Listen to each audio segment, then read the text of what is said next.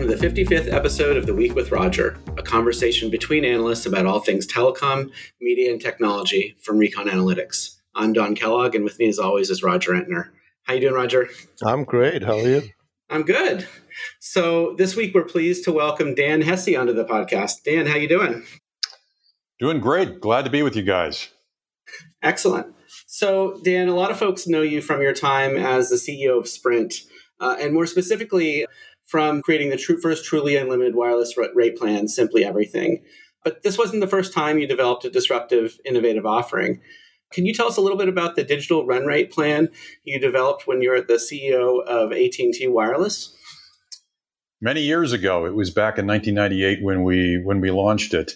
So I was, kind of a brand new CEO sent out to, and kind of the story here is going to be with respect to the two of them. You know, at AT&T, when I went out there at AT&T Wireless in 97 as the CEO, AT&T had bought McCaw Cellular a few years earlier. The company was number one in the wireless space in the U.S. AT&T as a corporation was doing great. And it is actually harder and more complex, and there's more to being creative and being disruptive when you're on top of the world than when you almost need to create to survive. So it was really, I think Clayton Christensen, God rest his soul, his concept of creative destruction is a lot what I did out at AT&T with Digital One Rate. So, my job when I went out there was just, Dan, don't screw it up. Things were going well. I was succeeding a fantastic executive, Steve Hooper, who had been the CEO of AT&T Wireless. Before him was a legend, Jim Barksdale. Before him, another legend, Craig McCaw. Fantastic culture. The employee morale scores were off the charts. The company was doing well.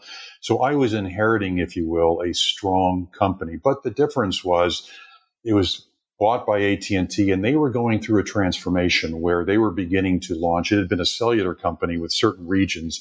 It was launching new markets at which it had won in the PCS of the 1900 auctions.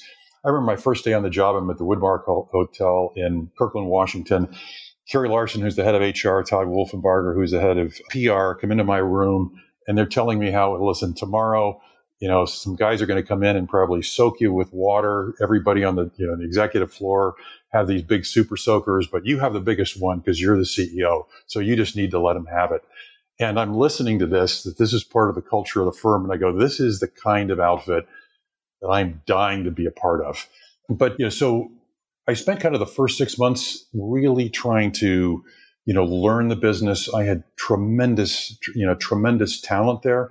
But I was coming off a situation where I had been the head of the online services group at AT&T, and we had just launched AT&T WorldNet shortly before I came out to run AT&T Wireless. And we went from basically a standing start to the number one internet service provider in the country in 9 months. And it's because we launched something really simple. That was back in the dial-up days. When you went on the internet, you'd hear that, the modem, and it was per minute. You hear these per minute charges, as the meter was running when you surfed. And we launched, if you were an AT&T customer, which eliminated, of course, 6% of the U.S. at the time. If you were an AT&T long-distance customer, you could get $5 off. So instead of $25 a month, for $20 a month, you'd get unlimited internet. So the meter wouldn't run anymore. And we pointed the big AT&T brand at it, and it did fantastically. So I was trying to, as I watched the movie in front of me in terms of the wireless industry, would there be an opportunity to do something disruptive again? One of the things that really stood out in the McCaw culture, we still kind of called it the McCaw culture because, Craig was the author and that great group of executives had really created a strong culture, was local empowerment. It was almost like guerrilla warfare. What made McCaw so good was they were so responsive. They didn't have to come back to headquarters. You had 5 regional presidents with full P&L. Each market did their own thing. They had their own rate plans. They bought their own phones. They responded how they wanted to. They did their own advertising. You couldn't go to any 2 cities in the AT&T wireless footprint across the country and see the same ads or typically see the same phones. It was very, very local.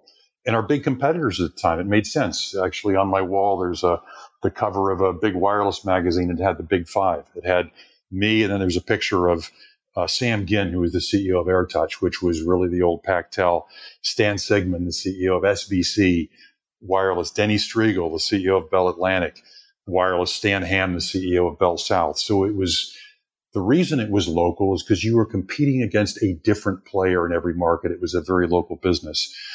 But what we had at AT&T was, you know, a national brand that wasn't being used. We had a national sales force. There was also, it was white space. Nobody owned national.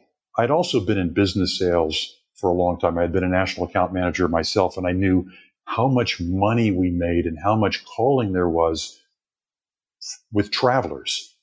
But the mobile phone, the industry back then, you were penalized for being mobile. There are these things called roaming charges. And then, of course, long distance charges on top of that. Nobody used their phone when traveling. If you remember, you know, I remember going to Newark Airport, and there would be a line of payphones as long as the eye can see, and people lined up in line waiting to get on the payphones to use their calling card, or then they go to their hotel to use their calling card to make long distance calls because people didn't make them on their mobile phone because roaming was so expensive. It was also extraordinarily complex because pretty much every rate plan in wireless was the same back then. I mean, in my home market, making a local call, 8 cents a minute. Home market, making a long distance call, 3 cents a minute. Traveling, making a local call, 6 cents a minute. Traveling, making a long distance call, D cents a minute.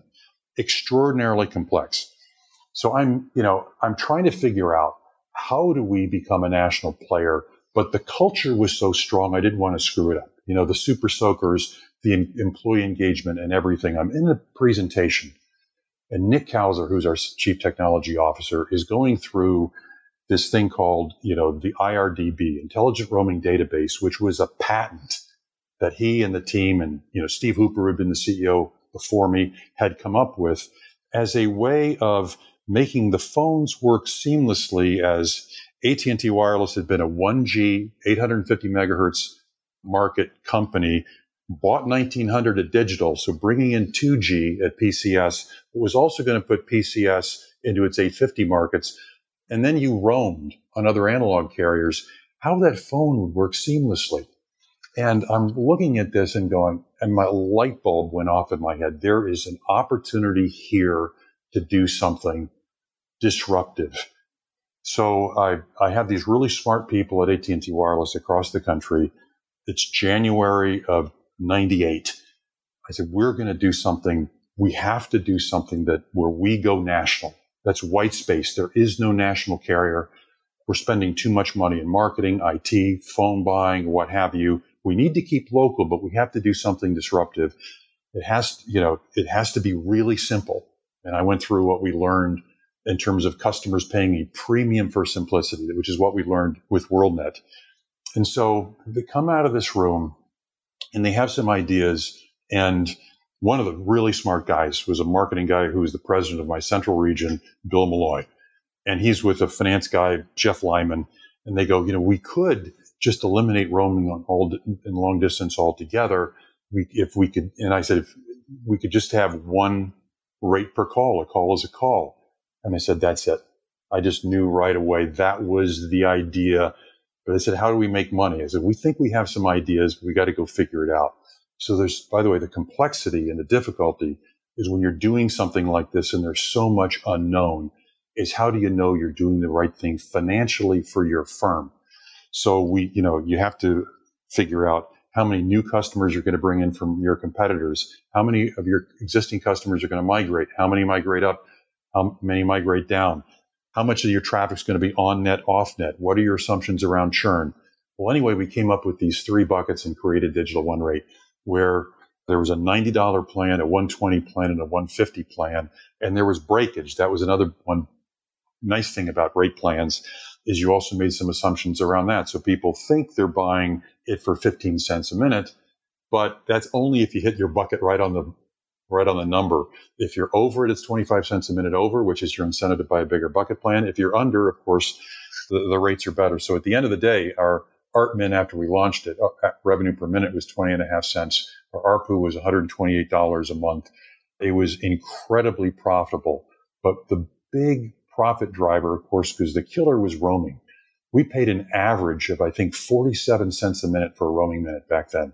That's what we paid to the rural carriers of the world and other carriers. What this would allow us to do, the Intelligent Roaming Database, not only allowed us, in essence, to move roaming minutes between and pick, what mode and what have you, but it allowed us to move between the A and the B side, which there are basically two analog carriers. So we could put our roaming minutes out for bid. But this was secret. We went out, launched it. We got about 80% of the roaming minutes in the market. And then we had what was called monopsony power. And then we could negotiate these roaming rates down, which is a big part of the assumption. There were a couple other big things that had to happen.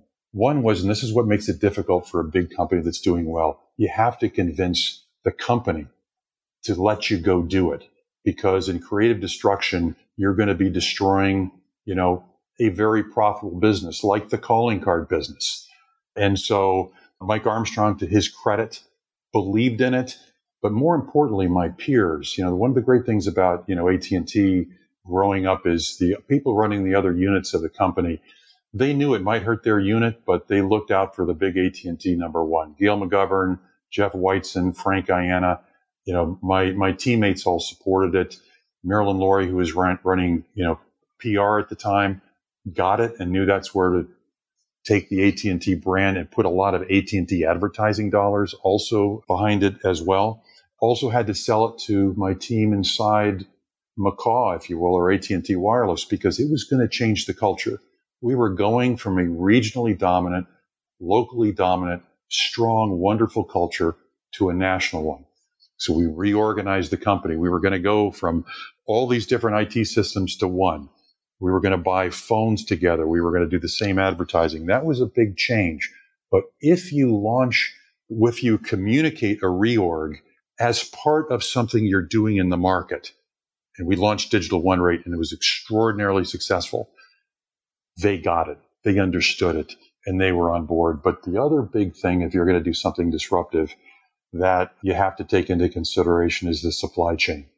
So if we were going to do this, I need to get my suppliers, Ericsson, Nokia, because this was going to be radically different, and it was going to shift volumes dramatically as well. I remember it was February 1998.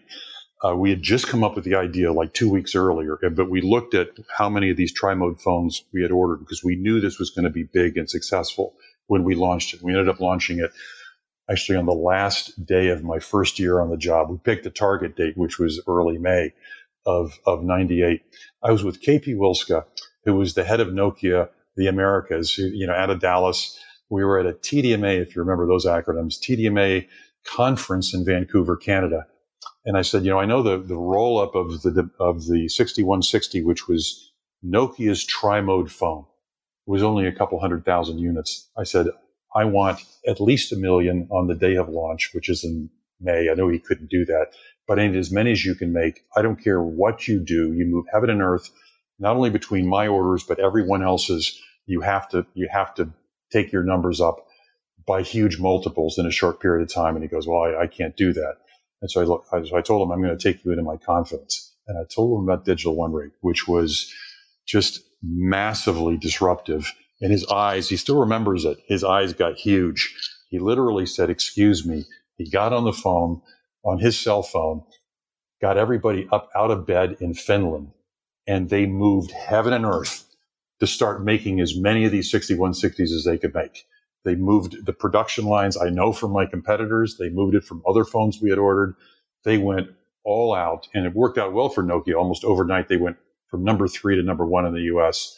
because we required, the last thing, if you look at the objectives that we were focusing on, was digital migration was huge. And what troubled us economically about migrating our customer base from analog to digital, because back then you had phone subsidies, and that was a big piece of your economics, how expensive that was going to be. We required customers to buy a tri-mode phone, and we didn't subsidize them at all in order to get the rate plan. So the customer would be paying for the digital migration. And that made huge economic difference and moved people over, from analog to digital in a big way very quickly. So it was a win-win-win-win situation. It actually turned out to be that way. You're obviously taking risk, but we just we knew this was a, those of us on a small core team, because we also needed to keep it fairly secret. But yes, exactly. The suppliers, those that were with us, won. It was great for AT&T. It repositioned our brand. Yes, we did, if you will, eat your young in that it did impact the revenues of the calling card business. But if we didn't do it, somebody was going to do it, and we dominated that space. And of course, the pie got much bigger. That's another thing, by the way. A lot of times when you're doing something disruptive, when it is disruptive, you're often only looking at your industry as a revenue source. If it's disruptive enough, you'll grab revenues from adjacent industries like we did here. We had the wireless industry. We were taking it from another part of the business if they would move in, because you were addressing an unmet customer need. And there was white space, if you will. Nobody owned the national position in mobile. And so we were taking advantage of all our competitive advantages, the AT&T national brand, the AT&T national footprint, things that others didn't have, the IRDB technology that others didn't have.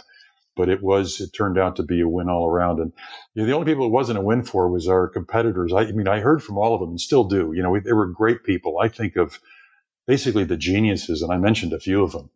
The Sigmans and the Strigls and the John Stantons who ran Western Wireless, which is a rural carrier, at the time. And everybody in the industry can tell me where they were the minute they heard about Digital One Rate. It's kind of like, people can tell you where they were when, it could be 9/11 or whatever a big event is. They can tell you where they were. It was that disruptive. Yeah, so you had to overcome a lot of challenges inside because things were going well and do things differently.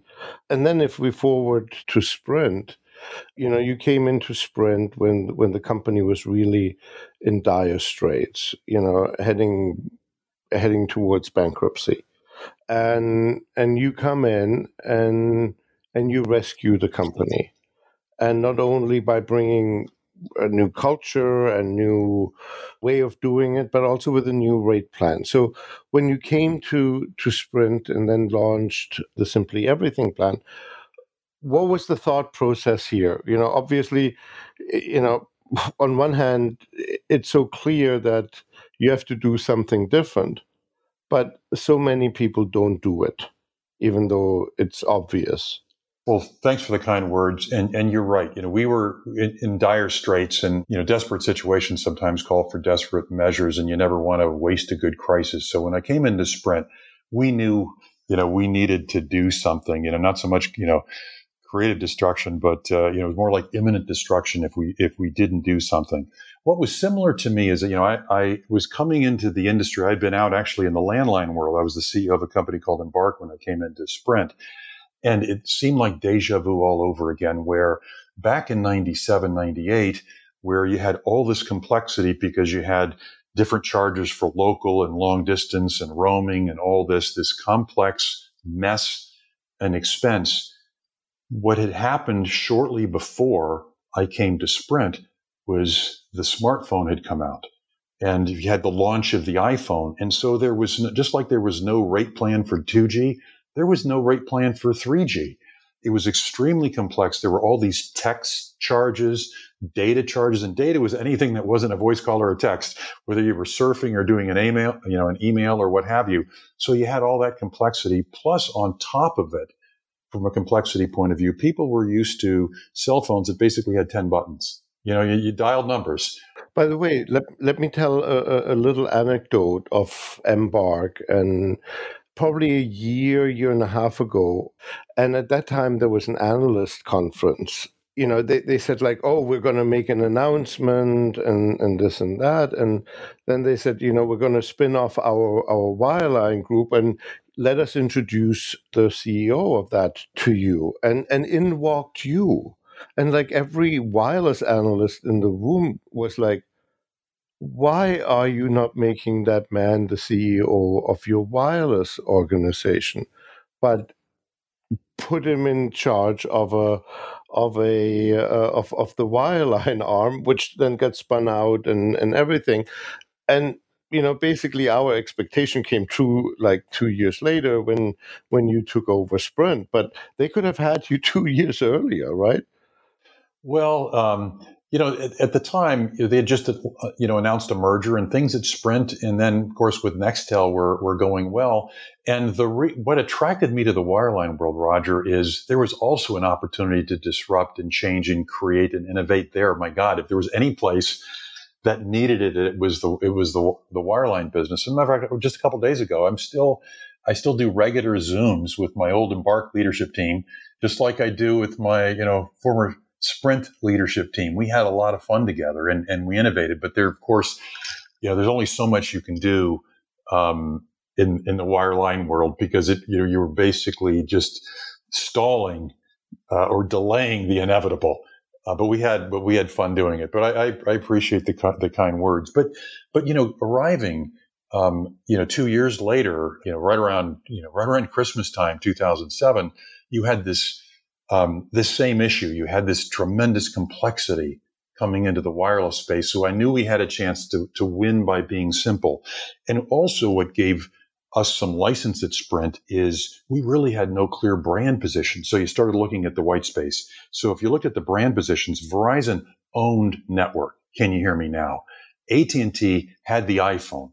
We have the iPhone and no one else does. And that's all they needed. That was their brand message. And that was powerful. T-Mobile, price, low price. So we really didn't have a place.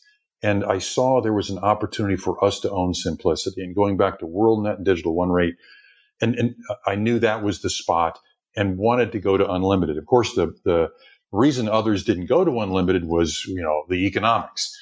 But I put some smart people, in a room at Sprint, just like had been really smart people in the room at AT&T Wireless. So my pricing guy, Will Souter, and then there are guys like Brad Hampton from finance, really smart guys to figure out, again, all the assumptions around usage, how many customers will come in from your competitors, of your existing customers, how many buy up and how many buy down. And where I kept telling my group they're wrong, I go, you're going to be shocked by the percentage of customers that buy up. It'll be at least because they thought maybe 2/3 buying down, 1/3 buying up. I go to, it's going to be the reverse. You'd be surprised at customers wanting that insurance policy in terms of ARPU. And I'm saying buying up, a customer who's on a $50 plan will go up to that $100 plan, because we ended up launching Simply Everything at $99 a month. And it was, knock yourself out, surf as much as you want, text as much as you want, call as much as you want. Your bill's always the same, $99. The other thing that drove that is I was looking at our customer satisfaction performance, which was terrible. It was tanking. And one of the reasons it was tanking is we spent so much on customer care. And I looked at the reasons customers were calling. They were leaving because we couldn't answer the phones. Yes, we were spending a ton of money. Was the number one reason they were calling were questions about the bill. Yeah, I didn't make that long distance call. What are these data charges about? How about this text thing? I said, man, if we just make it simple, we can reduce the calls to care and start closing call centers. We ended up once, after we launched Simply Everything and Unlimited, we closed 42 call centers and we're answering the phone faster than we were before. We went from spending $4 billion a year on customer service to $2 billion a year. We took $2 billion out of our expense stream. We also reduced 85% of our rate plans, which was extremely expensive and complex from a selling, service, IT perspective. So when you simplify your business, which is the same thing I did with AT&T Wireless, simplified the business, we took out 80% of the rate plan combinations. It also reduces your costs a lot. And it's actually one of the things that when entrepreneurs often, when they scale, what they miss is they keep adding things without taking things out. But when your company gets to a certain size, that's an exponential increase in complexity, because it's combinations of things. You need to take things out when you put things in. So we launched it at $99, also very much like AT&T Wireless, where you're making it a real offer. It's a rate plan that goes with an iconic device. We didn't have the iconic iPhone, and because the iPhone was being discounted or subsidized so much from AT&T, we couldn't require full price. But the Samsung Instinct was our first really cool Android device. We paired it with that. The ad agency, because we really didn't have a brand position, talked me into going on television and doing these black and white ads where we would launch, when we launched Simply Everything as something. As something different. And it was by far our most profitable rate plan. And we always kept unlimited rate plans. Even when I left, that brand position, that white space, of Simply Everything, when you did brand research, you said unlimited. Customers, even 7 years later, said Sprint. We kind of owned that, we'll call it that brand space of simplicity. Well, and here we are, however many years afterwards, and the entire wireless industry is driven by kind of unlimited plan pricing that you really kind of brought to the fore, right? I think it's interesting. I know you had a fairly close relationship with John Legere as well, correct? At T-Mobile. And I think that, to some extent, also drove some of the decisions they made around unlimited. Is that a fair statement? Well, my relationship with John, we became close actually before I went out to run AT&T Wireless. He worked for me. I like to take credit for him as a protege. He was one of those really high potential, extremely talented people that I noticed that I worked with and got him to work for me. Because he's just somebody I knew had tremendous potential. So actually, he stopped coming to CTIA meetings. He really left the CTIA, and that's the Wireless Industry Trade Association. He came to the very first meeting, and then he stopped coming. And I said, "Well, why did you come to the first one, John?" He goes, "I wanted to see you." But then after that, he was becoming the Un-carrier. So, if you will, participating in something with other wireless carriers was not his strategy. I really don't know at T-Mobile how much of his strategy or plan had anything to do with, watching what I was doing at Sprint. And during that time, we were competitors. We didn't really talk very much during my years at Sprint. But once I retired from Sprint, we kind of could start talking again and communicating. But he's somebody I feel, I have very high regard for and think he did a great job at T-Mobile, but we developed our relationship before our wireless days.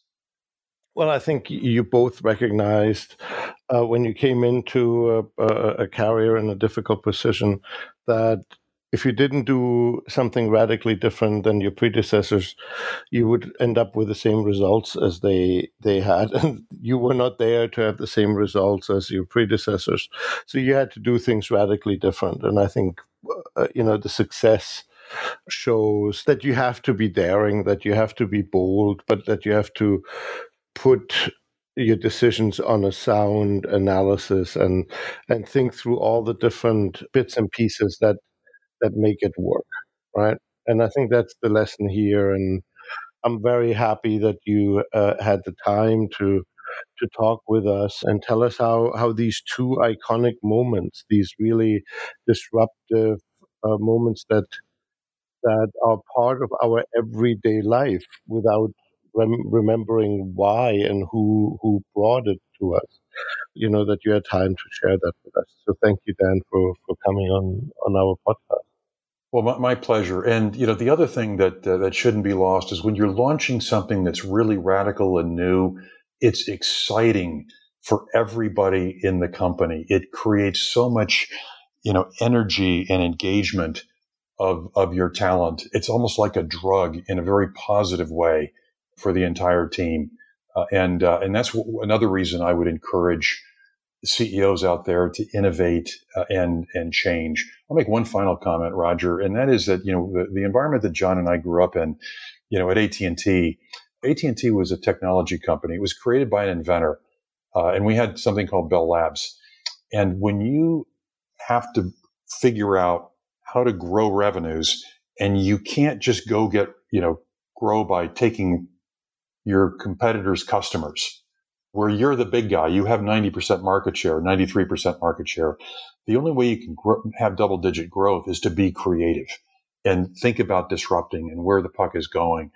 And that's one of the great lessons a lot of us learned at AT&T. You were forced to create, to grow, because you couldn't grow by just looking laterally at your competitors and figuring out, I'll just drop my price and take their customers.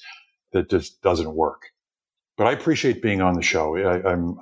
I'm honored that you asked me to be on it. Anytime. Thank you. All right. Thank you.